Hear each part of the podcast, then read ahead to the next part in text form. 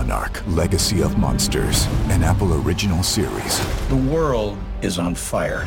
I decided to do something about it. On November 17th. This place, it's not ours. Believe me. The most massive event of the year arrives.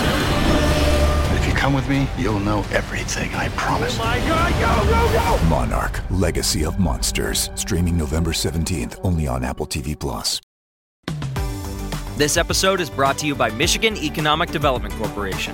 In Michigan, you can have both a rewarding career and a quality lifestyle, with plentiful career opportunities in world changing, innovating industries, from electric vehicles to clean energy to biotech, with room for advancement no matter where you are in your career.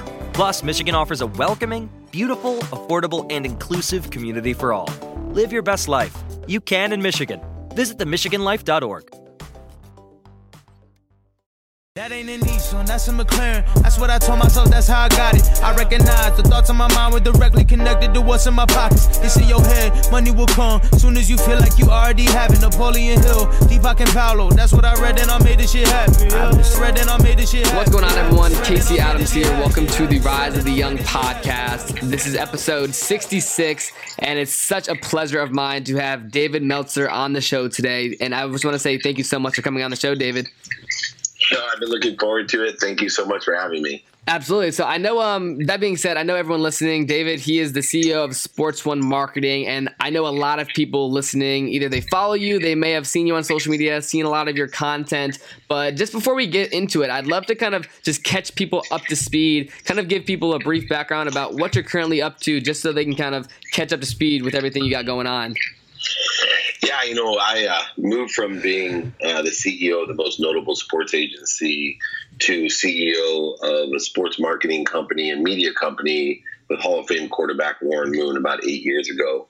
And we really focus in on our media company, short form content uh, for different corporations, different entities, legacies, charities, etc. Everything we do is to make a lot of money so we can help a lot of people and have a lot of fun. So we don't participate or work in anything that doesn't have a charitable purpose or a cause to it.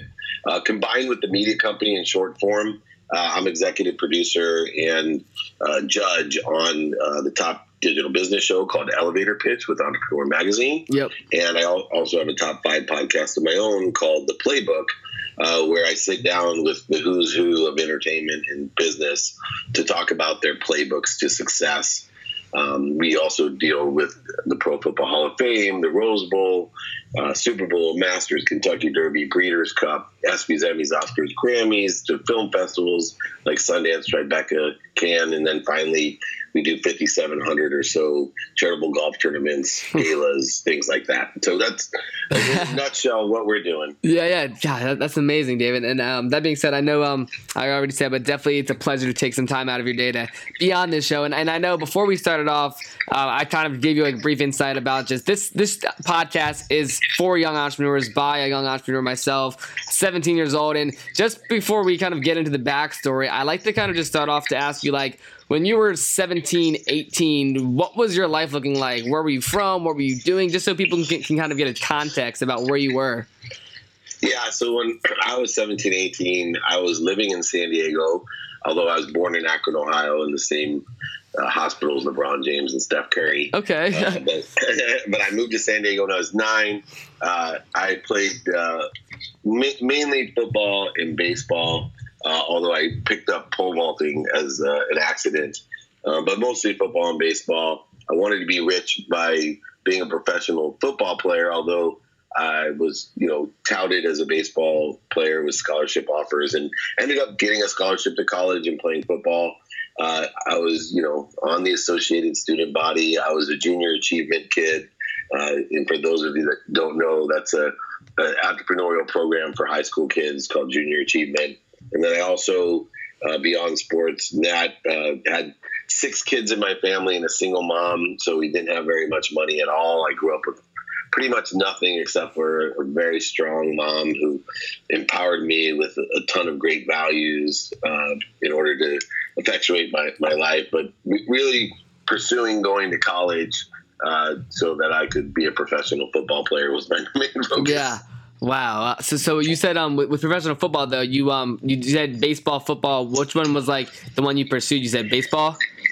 I should have, but no. Okay. I, I pursued football. I, am you know, my whole career there's just been a love affair between yep. football and I, including my business partner, Hall of Fame quarterback Warren Moon, and the, the sports agency I ran, Leigh Steinberg. We had the largest football practice in the world with eight first round picks and wow. the who's who from Steve Young to Troy Aikman to Warren Moon to Ricky Williams. It, it, you name it, we had it. Yep. Um, but yeah, for some reason uh, but I was a, better looking back as a pragmatic 50 year old. I was a better base. I was a better baseball player. Okay, for sure. That, that's super cool. So, so with um with football, is that sort of just something in sports you kind of grew up with and kind of just felt a passion for ever since you were young? You know what happened was my family was extremely academic and intellectual, and so uh, I think I chose football or it chose me because it really allowed me in a very dynamic family of academics to not only just be able to play sports, but to play the most brutal of all sports. I think the only thing I could have done to surprise him more was be a boxer. Yeah. But, you know, to, to weigh 147 pounds, it was really the only thing that my mom uh, didn't tell me I could do. You know, I, if I told my mom I was going to be president of the United States, she would have been and still would have said, and I think did to me, oh, of course, you can be president of the United States. You can be a billionaire, you, a great businessman, a lawyer, a doctor, a politician, whatever you want to be. But when I said I want to be a professional football player, it was literally the only negative thing. My mom, she wouldn't let me play. And then I, I had to fight her. And then, you know, she's like, you'll never, ever be a professional football player. and I think that's why what you resist persists. Yeah. I, just, I wanted to prove to everyone from the time I started playing that I could play. Yeah, for sure. That, it's funny that you bring that up because um, even for me, I, I, I, was playing football back um, freshman sophomore year of high school, and then I had a really bad neck injury that kind of put me in a neck brace for like 20 weeks, and kind of that was my turning point, I'd say. And, and I, I, was talking to Andy Purcell about this too, just like injuries and just a, a, massive setback. So that that was kind of my run with football, freaking big L on the injury. But I, I wanted to bring up uh, just a question regarding that is when it comes to just obviously playing football and now like owning a sports marketing agency, and obviously you've done multiple things in between that. When was kind of the jump between like playing football to like being in the marketing field of sports and all that sort of stuff that you're doing now? So that's a great question. So my freshman year in college, the first game I ever played in, I was a bullet on the kickoff team. That's the guy that's supposed to run down and tackle the kick returner. Yep. Uh, I also return kicks myself, but my very first game, uh, we kicked off to a guy named Christian Okoye. Uh, who ended up the next year being the NFL Player of the Year. Wow. Uh, his nick, nickname was the Nigerian Nightmare. He was uh, ran a four six, weighed about two sixty, and uh, that very first play when he ran me over, uh, I realized that there was a different game that uh, professional football players were playing over college football. Yeah. And that at a five seven, 147 pounds, I wasn't sure, and so I started a pursuit of, of other things because my main goal in life was really to be rich. I I, I just wanted to buy my mom a, a house and a car. I, I didn't want to be rich for myself. I just wanted to help my mom. Yeah. Wow, dude, I'm on the total same page as you. So after that, was it like that? You ran on the field, got hit by him, and it kind of just changed your mindset in a sense. Yeah, I, I literally from there it started to be an experience and yeah. journey playing football in college. It wasn't you know, I loved to win. I was still competitive. I wanted to be the best that I could be, but it was the first time in my life that freshman year that hey man, I, I, better work my butt off in the classroom and give myself options and opportunities. Yeah, definitely. That, that I totally feel you on that. So, um, but when, when, it comes to um, just I know just the marketing aspect, and now you've been able to sit down with just amazing people. What what would you say was just like the pivoting point from like saying, all right, I have options to really pursuing sports marketing and really dominating it in the way that you have now? So one of the things that I did is I focused on my skills, and I did that, you know, to be a professional football player. I I looked at three things. One, how, how can I improve my skills? Two, how can I get the knowledge? I knew that my brain was one of my biggest assets, especially compared to most football players. So that if I could attain the knowledge, be a student of the game, be more interested than interesting, I could give myself a leg up or an advantage in, in the career that I had. And then finally, how do I stay inspired? Right. So it's an integration of skills, knowledge, and desire. But what I found that made me different than most people is that a lot of people get excited or inspired at the beginning you know, starting a business or at the end when they're exiting a business or doing well. But the real successful people enjoy the consistent, everyday, persistent, without quit pursuit of their potential. They enjoy every day um, being inspired, and they they use that as a checkpoint. And so, uh, what I did to get involved in sports was, you know, I, I didn't start in sports. I graduated law school actually. Okay. And uh, I had a choice to be a, a oil and gas litigator or, or to work in the internet. And so I asked my mom, uh, what I like to do. And this is really good advice. I know we have a younger audience here. Uh, you know, I asked my mom, should I be a lawyer or should I work in the internet, not as a lawyer, but as a salesperson selling legal research online? And without blinking, my mom told me, uh, for sure I should be a lawyer. She actually said you should be a real lawyer and litigate. And she said, definitely do not work in the internet because the internet's going to be a fad. It wasn't going to last, and I'd end up broke. Um, very valuable lesson here, though, for young people is just because somebody loves you doesn't mean they give you good advice. You have to seek counsel with people that have situational knowledge or experience in what you're asking about. So, you know, talking to people that were in legal publishing, talking to people that were involved in the internet, I sought other advice than my mom. And what would have happened if I didn't take that internet job, which made me a millionaire in nine months? Wow. I would have resent. I would have resented my mom. And the most close, dear, held relationship in my life, I would have ended up resenting her, and it would have been accountable. I would have been accountable because I'm asking the wrong person yeah. you know, for advice about what does a second grade teacher know about the internet in 19, you know, you know, in the, in the, you know, the early 1900s, 1992. What, yeah. what did my mom know about the internet? There wasn't even laptops. Um, so I encourage a lot of young people to seek not only advice or mentorship, but especially mentorship of people who sit in the position that you want to be in or have the expertise, the skills that you want, the knowledge that you want, or just seek the counsel of someone that's going to keep you inspired, you know, just like a good coach said.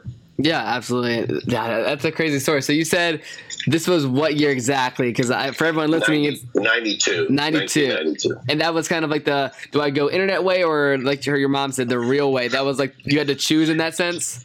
Yeah. Okay. Yeah, that, that's, it's super interesting to me because like obviously like I'm 17, so when you say 1990s, it's like I wasn't even here. I was st- I was born in 2000, you know. So just like it, I, I think I wanted to touch on that just because um just regarding internet, social media, and I know like everything with personal branding and everything that's happening today. Obviously, it's not a fad. I've kind of grown up in this social media era, and it'll definitely keep increasing and growing bigger. But when you say um like you brought up million like a millionaire in nine months, was it just direct sales or what exactly were you doing during those internet selling days in a sense?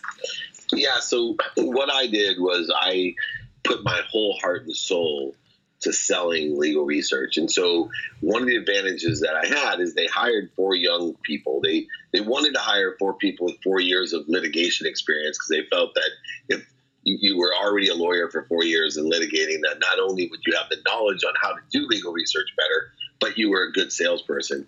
I convinced them I was the only one right out of law school that they hired, and I convinced them that I could sell. In fact, the way I convinced them is I showed a picture to the executive vice president. Back then, there was no cell phones, uh, so there was no pictures on your phone. You carried yep. paper pictures of your girlfriend with you in your wallet, and uh, so I showed him. He asked to see uh, my girlfriend, and he looked at her, and he looked at me, and he goes, "You know what? You're hired." There's 2,500 applicants. And I'm like, what are you talking about? I'm hired. He goes, if an ugly guy like you can get a girl like this, you must be able to sell.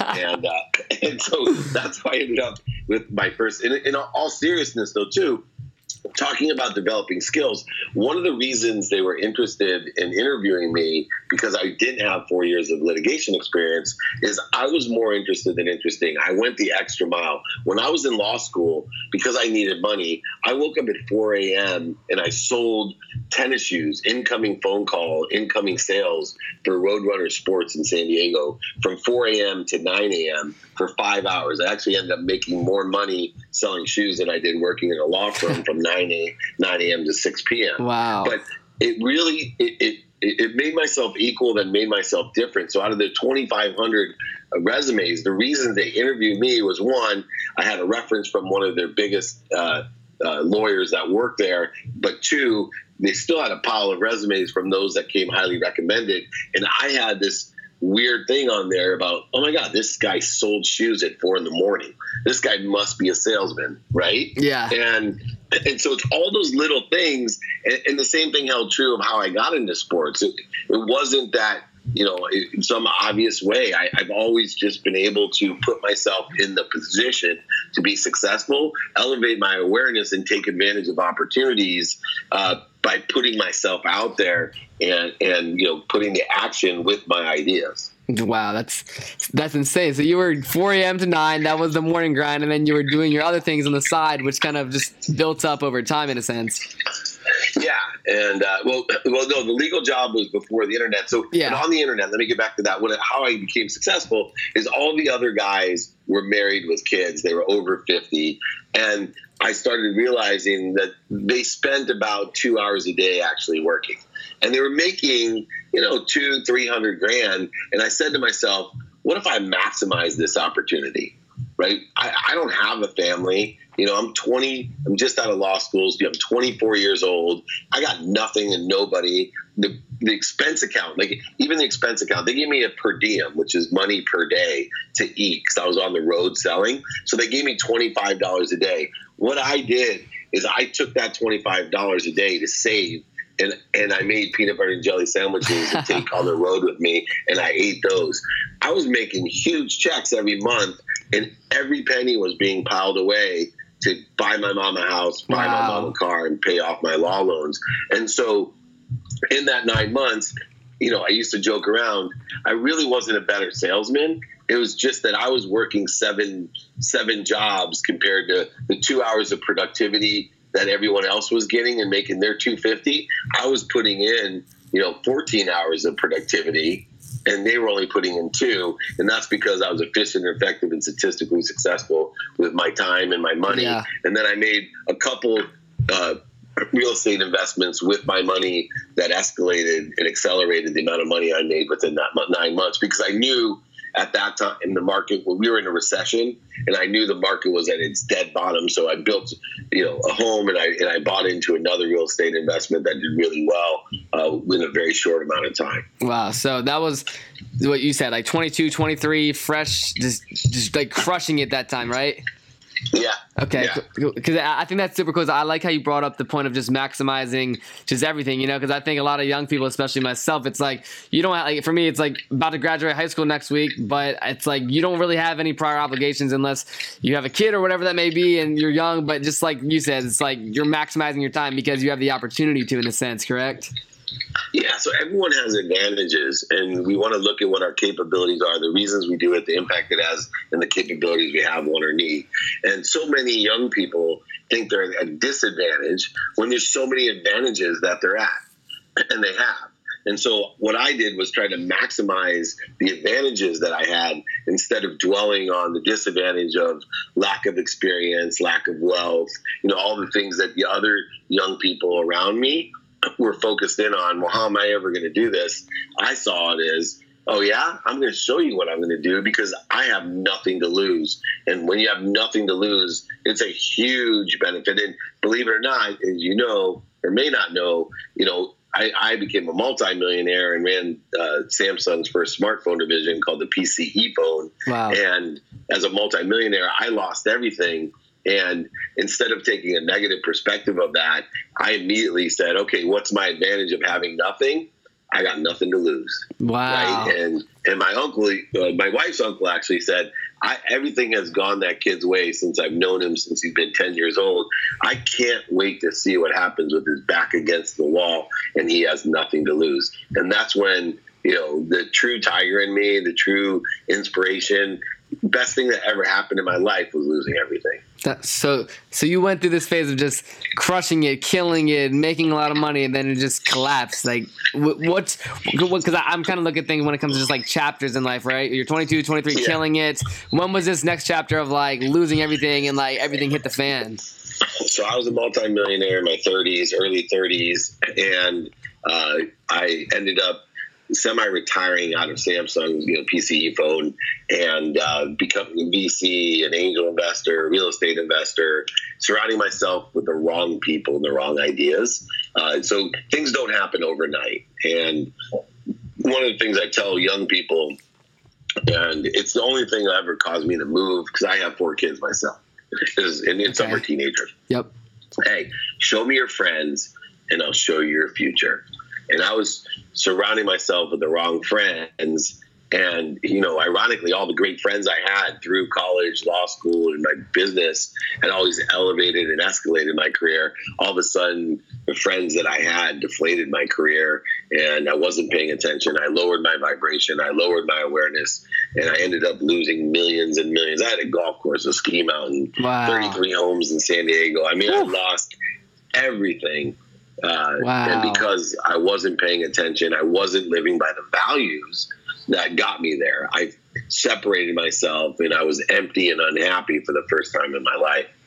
Wow, that, that, that's that's super interesting to me because I think um like I, I really like to just live by obviously like seeking guidance from people that have gone through it. And me as someone that's 17 it's it, it's super interesting to hear that story just because like I number one I think it builds perspective. But I think the follow up question I want to have to that is just like when you say like you have all this stuff everyone's end goal of success, whether that be owning houses or whatever it may be, you end up losing everything and you're you were just crushing it like in a mentality state and from a mental perspective like what was that what were your thoughts going? Was it like oh my god like this is insane? Like you said everything hit the fan and it caused to bring out that tiger in you but like what was that tiger? Was it a new business venture a new company? Like what was the thing that kind of was the bounce back in a sense that really like set things back into motion?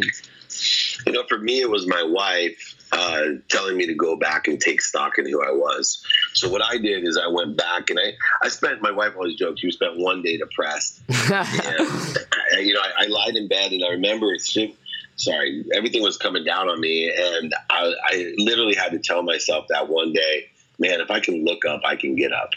You know, I, I felt like a boxer. Yeah. You know what I mean? Like just been beaten you know, like a Rocky movie. yeah, it was not too young to know a Rocky movie, but I know. So I, like I got I got up and I started writing down my values. I started writing down gratitude and how that gave me perspective. It made my my past unbelievable, my present even better, and my future even brighter. Then I started looking at it, the value of empathy, which is forgiveness, and I, I started forgiving myself you know, for all the stupid stuff that I did. And then I looked at accountability and I said, you know what? I'm not going to live in blame. I'm not going to live in shame. I'm not going to live in justification. I'm going to live in accountability. I'm going to take 100% accountability for everything that I did, and I'm going to learn from it, you know, and I'm going to learn and expand from all of this, and I'm going to be so much better. And I live in the universe's favor. Only good things are going to happen to me, and there was a reason all this happened, and then I went to effective communication and looking how can I live inspired because I was so empty and utilizing these values and living an inspired life. I started looking at opportunities, focusing on things, and you know the truth is I I got you know wasn't like I was didn't have a lot of skills, a lot of knowledge, or a lot of inspiration, but I I got offered a job with uh, TELUS in their data division. In the interim, when I was waiting to finalize everything and move. It was an international job. It was high paying. Yep. You know, I was going to bring myself out of bankruptcy. I met a guy named Leigh Steinberg helping out a friend representing. Uh, there's a, a, reality show called Showtime with Magic Johnson, and okay. and Magic was represented with Leigh and that group. And I went up to meet Leigh, and uh, I wasn't looking for a job. I I had a new job, and I just you know resonated and aligned with Leigh. And I left his office after a five hour meeting, and he called me at seven in the morning and asked if I'd come back up to discuss being his chief operating officer. And uh, within two days, I was hired as the COO of the most notable sports agency. Wow. And then within six months, I earned the position of CEO. And I ran the most notable sports agency, which is where I met Warren Moon. Yep. Um, but I, I, always just focused in on the development of my skills. Once I said the knowledge, I, I, I really believe in giving and being of service and, and asking for help as well. And all of these things combined to, you know, I had more confidence when when I went bankrupt, I had more confidence that I would be a millionaire within nine months again than ten times as much yeah. when I graduated law school. When I when I graduated law school, I was so fear based. I had no money, no connections, no skills, and you know, yeah. I, even three years into my first job, I thought it was luck. I didn't know how good I was, but I knew. You know, I think. Yeah you know, and my wife may not have been as confident as me, but I knew it was just a matter of time uh, because I knew exactly what to do, how to do it, and I was going to be successful financially again, no yeah. doubt. And remember, a lot of entrepreneurs, young ones out there, you don't, you know, no is not a bad thing. You don't get anywhere without getting no and without learning and losing. You know, that's why the average uh, millionaire in America has gone bankrupt twice. Yeah. Right? On average, bankrupt twice. Because you, you got to risk it all to be a millionaire. And if you risk it all, you can lose it all. Yeah. And so you deal with that. Uh, you know, I started studying after going bankrupt the first time for me how to maintain wealth. So I studied the Rockefellers and the Vanderbilts and Empowered Wealth and Jack Canfield and yep. Bob Proctor and Napoleon Hill and all these great ways to maintain wealth.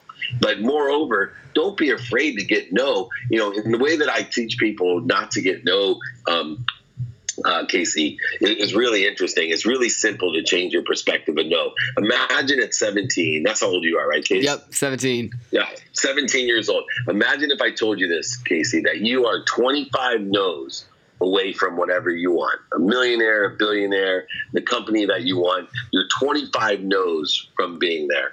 Imagine how excited you would be to get your first no. Dude, that, that's a good right? perspective. Yeah, no, imagine how excited you'd be to get your 25th no. Yep. Like, that'd be one of the most exciting days of your life. So I don't know anyone in the world that would be excited after their 25th no.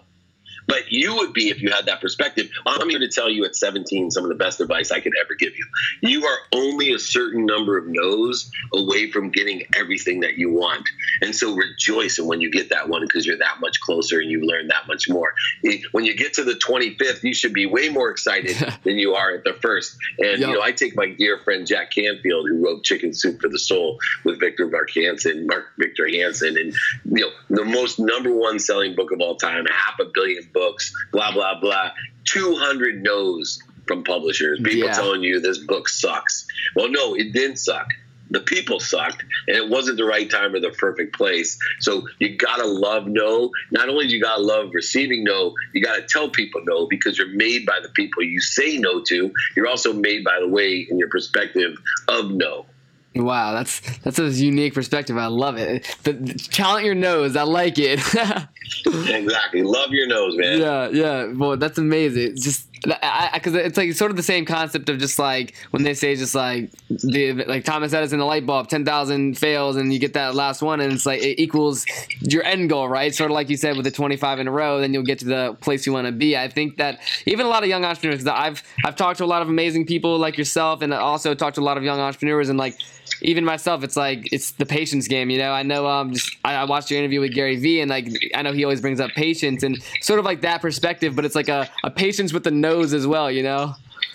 Yeah, well, and I like you know Gary and I are close, and I yeah. consider ourselves co-mentors. We mentor each other in what we're good at. Um, so patience for me is peace, and so like what what I like is a very aggressive peace and I know that seems counterintuitive, yep. but when I tell you that patience is peace, meaning stay peaceful through your pursuit, but pursue like a tiger, pursue like a MFer. I mean, do not be relentless. Just like Gary, he's relentless. Yeah. Right? But he's relentless and he's peaceful at the same time. I'm the same way. I stay at peace, but I'm relentless about the action I'm taking in order to get what I want. I'm relentless about empowering those around me to get what they want. I'm relentless about elevating others and being of service. I'm relentless, but I'm also at peace because I've detached my happiness from that outcome. Amazing. Yeah, that's because I, I, had the um like if we bring bringing up Gary, I, I, had a little ten minute convo with him up in New York when he we just had like a little sit down time, and I know you that you and him are very close, and I, I wanted to bring up just the fact of just like when it comes to you and just everything you're going on with now with the relentless drive you have to the personal brand with the company everything and the people you've sat down with I, am super interested in just the um, especially from a personal branding perspective. Obviously i discovered you on social media. I've been following your content for a while now. And from someone that's now myself building my personal brand and trying to connect with people like yourself, when was your kind of pivoting point to like start documenting? Because I know Gary goes about that all the time and he's a pioneer of just the personal brand or whatever it may be. But when was your sort of like pivot point to actually start documenting and building a brand? Yeah, so when I started understanding content, uh, the what what happened was, um, you know, I had more and more speaking engagements, and and then I knew I should be filming my speaking engagements. So I hired a media team to to film my speaking engagements. Then what happened was the young guys that were on my media team working with the company I hired, they're like, dude, have you ever heard of Gary Vee? I said, no, no. I started watching Gary. And as a business person, figuring that out, they they were rushing me. You know, no peace, no patience. You know, oh, you got to meet him. You got to meet him. I said, at the right way at the perfect time. So a couple years ago at the Super Bowl, uh, I ran into Gary in the Nike suite. And sure enough, Gary's brother AJ and him were starting a sports agency. Yep. Someone in the suite said, "Hey, you know who that is? You know, you know that's legendary Leigh Steinberg's guy, Dave Meltzer, in sports agency." And so Gary came over to me and said, "Hey, man, you know, I, I don't know much about sports agency. Uh, my brother AJ, would you mind helping us?" And I said, "Oh man, what an honor! Yeah, I'd love to help you, but." Could you help me understand personal brand, social media, content? Oh. I got a media team, blah, blah, blah. And so literally, I attracted it to myself, asked for help. And at that moment, uh, with Gary's assistant, so, you know, D Rock trained my camera guy, Tyler, yep. his PR people, AJ and I work closely. And now we have you know different uh, business opportunities together. And i consider Vayner sports and Vayner media family to me. Yeah. Uh, aj gary justin giangrande their their lead agent you know all uh, they're like younger brothers to yep. me that's how old i am. But uh, it, has been a, a whirlwind. But i will tell you let me explain to you why and everyone out there why content is king content doesn't die. Content can be amplified and perpetuated. If you go onto YouTube right now and look up one of my favorite childhood contents, which is the Mickey Mouse Club, go ahead and yep. look up the Mickey Mouse Club on YouTube. I think it has 370 million views. exactly. That, that all started, that was also my dad's favorite uh, thing, the Mickey Mouse Club.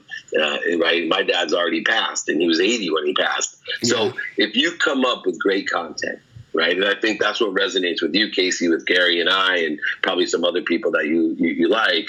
Look, we have great content. Now you got to perpetuate it, amplify it, because there's 3.2 billion people in the world, and you can carry a vibration, your frequency, to attract those people that you want to attract, and you can consistently, persistently enjoy the pursuit of your potential to reach as many people as you can with powerful content that will empower them.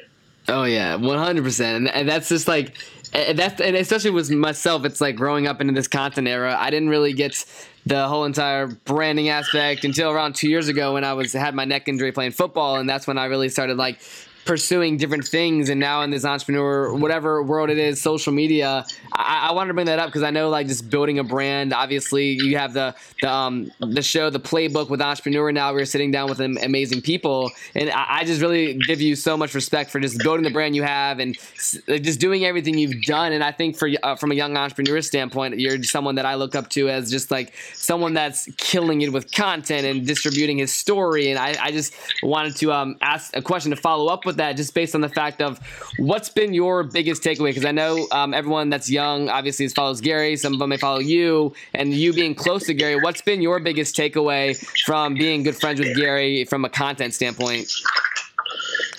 Yeah, from the content standpoint, you know, like I think finding your own frequency, like one of the biggest uh, obstacles I have in my life was I would you know like I wanted everyone to love me, right? So I was very middle of the road. Even when I started writing books and speaking, you know, I had a whole bunch of PR agencies, you know, addressing me and and they would tell me, "Look, you got you got to speak your opinion. You can't agree with everyone. Everybody can't love you." yep. Gary's absolutely that way, right? Yeah. And so, uh, you know, I just remember someone telling me when I was losing everything that God, you know, you're so nice to everyone and you've been taken advantage of and all this stuff. And I started thinking, gosh, I'd rather people hate me for who I am than love me for who I'm not. And I want to reiterate that to you. Yeah. You know, you much rather people, you're never going to please everybody. There's going to be people, Casey, that don't like you. And it's okay you know, as long as you live with yourself and know that you're doing the best that you can do, this is your frequency. This is my opinion. You know what? I love McDonald's. Now, I don't expect anyone to love me because I love McDonald's, hate me because I love McDonald's. I don't want anyone to love McDonald's because I love McDonald's or hate. I don't care anymore. Where I used to, you know, couldn't understand why people would say anything negative about McDonald's. So one of the needs of the ego is the need to be offended. Yep. And you got to drop that need. The guys who are and women, the women and men that are successful, especially on the internet with 3.2 billion people, are the ones that have found their frequency. They are who they are, including our president, whether you agree with them or not. The Yep. man knows his frequency, and there seems to resonate. You know, when you have a, a polarizing frequency, you know, you could have 50 million people love you, Yep. and and another 150 million people hate you. You know, Yeah, yeah. yeah, but you know what?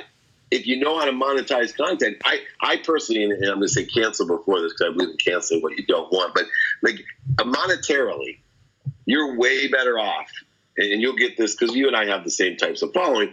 You're way better off having five million people in the world that love you, en- engage with you, they love everything about you, and another three billion that hate you Yeah. right? I can do a lot more. If, if there's three billion people that hate me and only five million that love me and will do anything, know, buy my, I'm a billionaire, man. If Yeah. I can find five million people to be as engaged as the hundreds of thousands of people that are engaged with me now, and you know, understand and are loyal, like, man, you'll kill it. Yeah. truth, truth is. You know, most people are just projecting themselves. When they don't like you, it's what they don't like about themselves. When I have trolls on my you know social media i immediately engage them and say hey man let's have a call. I want to learn why you have your perspective. I appreciate it and i'd like to learn from it. And most of them apologize. Yep. a bad day you know this and, and the other ones are, you hear crickets back you know? Yeah. that's all you hear. So yeah they're internet brave uh, but yeah find your frequency Yep. and amplify it and perpetuate it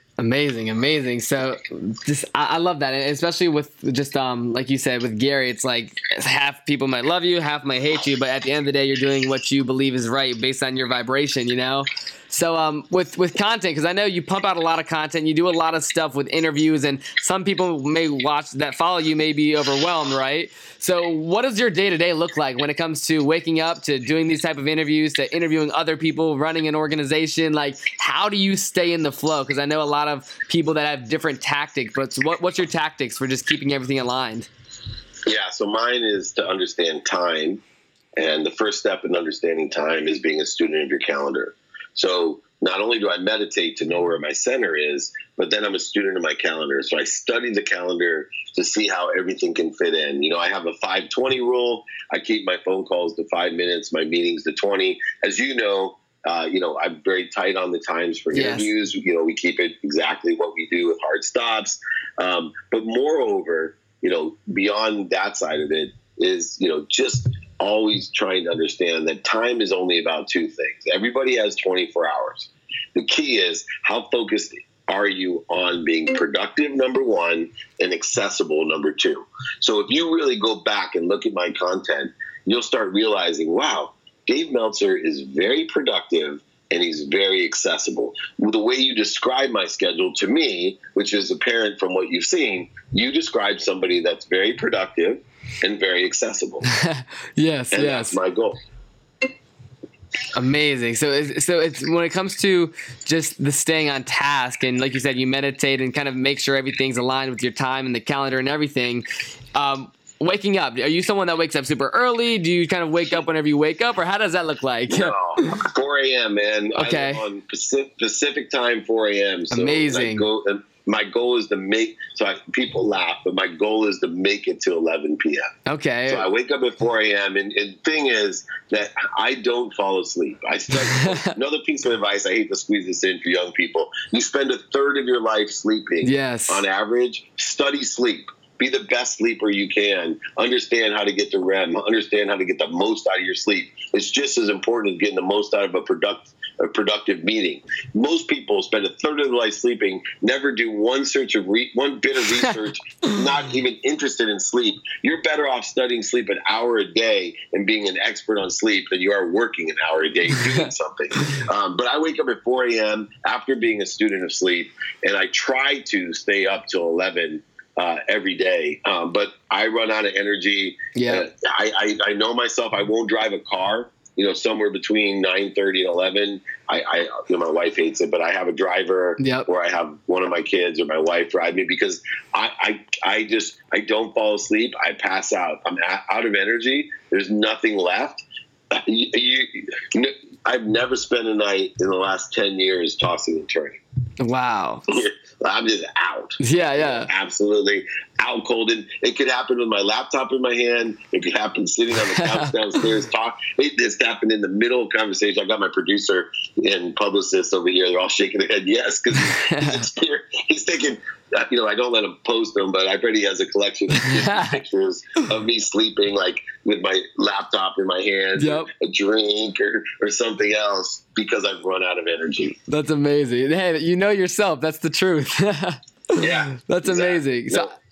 So, I know you have to run in the next 15 minutes or so, but I, I wanted to wrap this up for another two or three more questions. And um, just I I, lo- I I wanted to bring up one point that I um you brought up on one of your pieces of content. It was about just sort of the bamboo tree, where it's like you have four years where nothing sprouts, nothing's growing, and then that fifth year, everything that exponential. Trees can grow up to 80 feet when it comes to a bamboo tree, and that's something that kind of stuck out to me. And more that you're talking throughout your journey of succeeding and failing. And there's there's obviously a foundation that you've built to become where you are. And I, I wanted you to touch on just like the foundation for young entrepreneurs because I know that one piece of content was directed towards young entrepreneurs.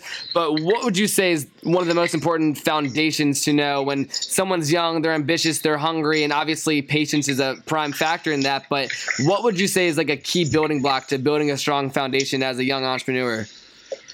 Yeah, the key to the foundation is number one, ask for help. You can accelerate everything if you spend your time trying to find the mentors and the people to help you instead of trying to do everything with yourself. You can still do it yourself, but you might as well have someone telling you, you know, instead of trying to go over the wall and around the wall and under the wall, you know, have someone tell you where the key is, man. Yeah. Open the door and walk through the wall. Doesn't take everything. You don't have to necessarily do it all yourself. So, you know, my biggest mistake when I was young, what I would tell myself when I was 17 years old is, no, no matter how successful you come, keep asking for help. Find, spend your time finding the people that sit in the position that you want, that have the skills that you want, and ask them for, for help. The second thing as an entrepreneur specifically is stay in business you know one of the things that i didn't get is you know whether i had a fast successful business or a slow successful business if i would have spent and i still do to this day